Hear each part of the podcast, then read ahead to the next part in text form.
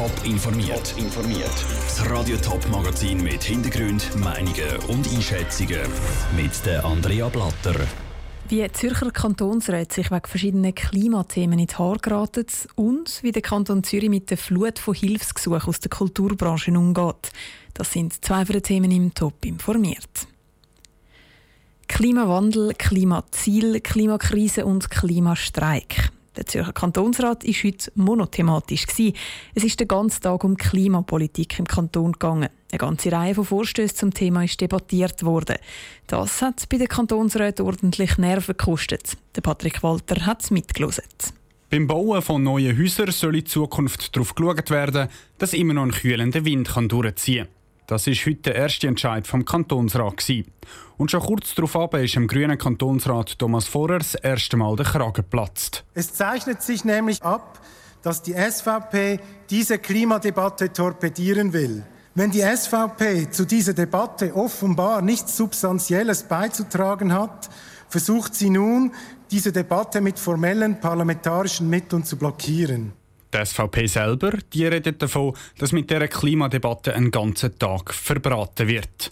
Das zeigt sich auch beim Votum vom SVP-Kantonsrat Uli Bammert. Dieser Rat hat mit der Ausrufung des Klimanotstandes im vergangenen Jahr bereits mehr als genug auf die populistische Pauke gehauen. Die SVP macht bei diesem Trauerspiel nicht mit.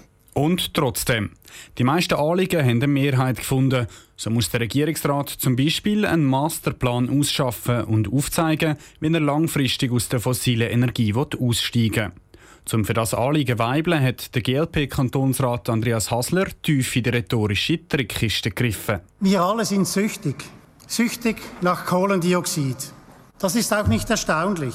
Der Stoff ist einfach verfügbar, er ist gesellschaftlich akzeptiert und er ist billig.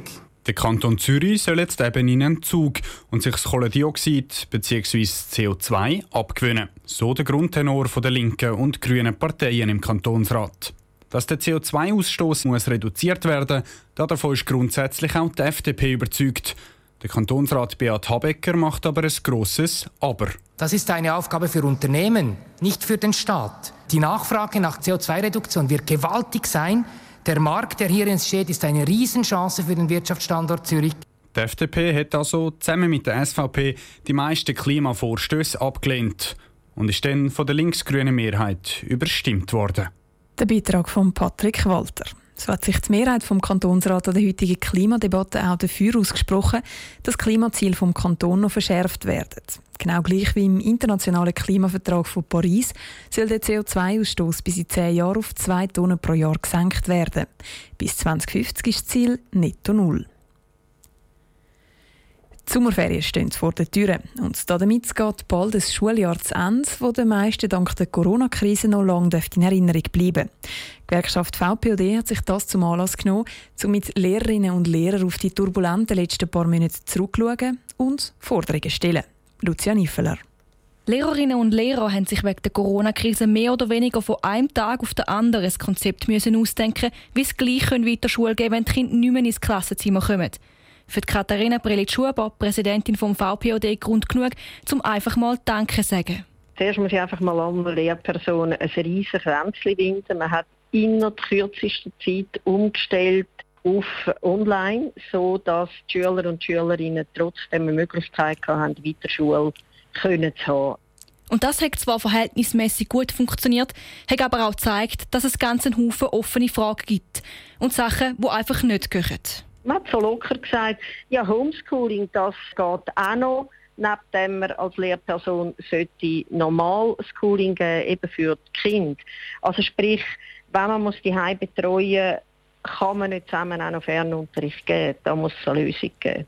Das ist eine der Forderungen vom VPOD.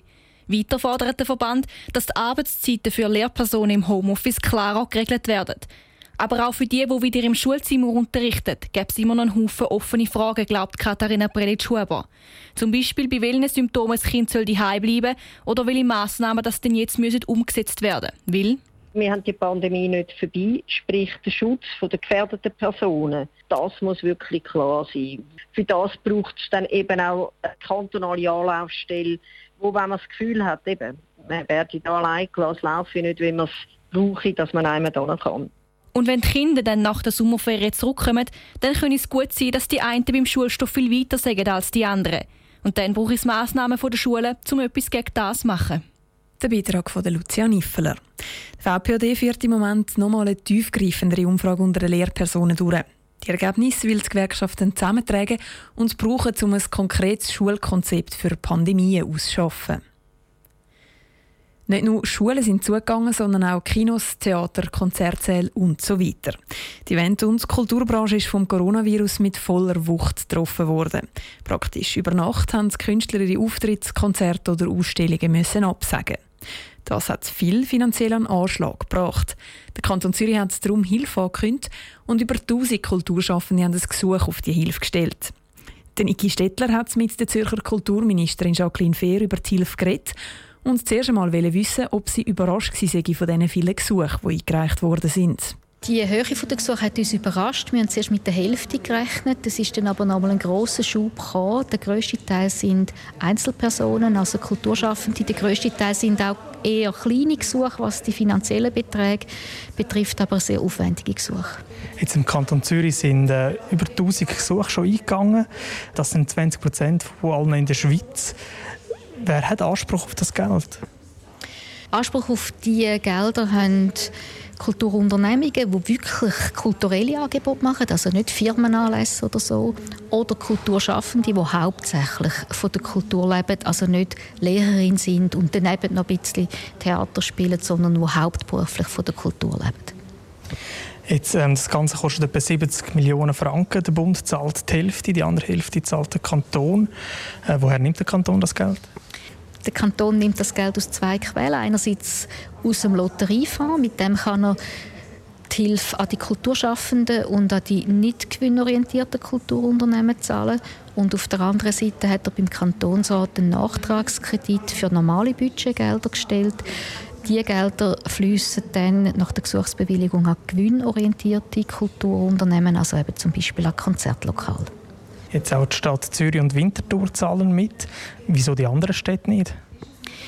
Die beiden Städte Zürich und Winterthur sind die, die selber ein breites und vielfältiges Kulturangebot haben, die von dem auch als Standort stark profitieren wo sich auch sonst schon an diesen Häusern beteiligt. Ich denke jetzt als Musikkollegium in Winterthur oder eben auch als Schauspielhaus in Zürich. Und dabei ist es klar, dass sie jetzt auch in dieser Krise mitfinanzieren. Zürcher Regierungsrätin Jacqueline Fehr im Gespräch mit dem Niki Stettler. Ein grosser Teil der Gesuche sind von selbstständigen Kulturschaffenden wie Komiker, Kabarettisten oder Musiker gestellt worden. Top informiert, auch als Podcast. Mehr Informationen gibt es auf toponline.ch.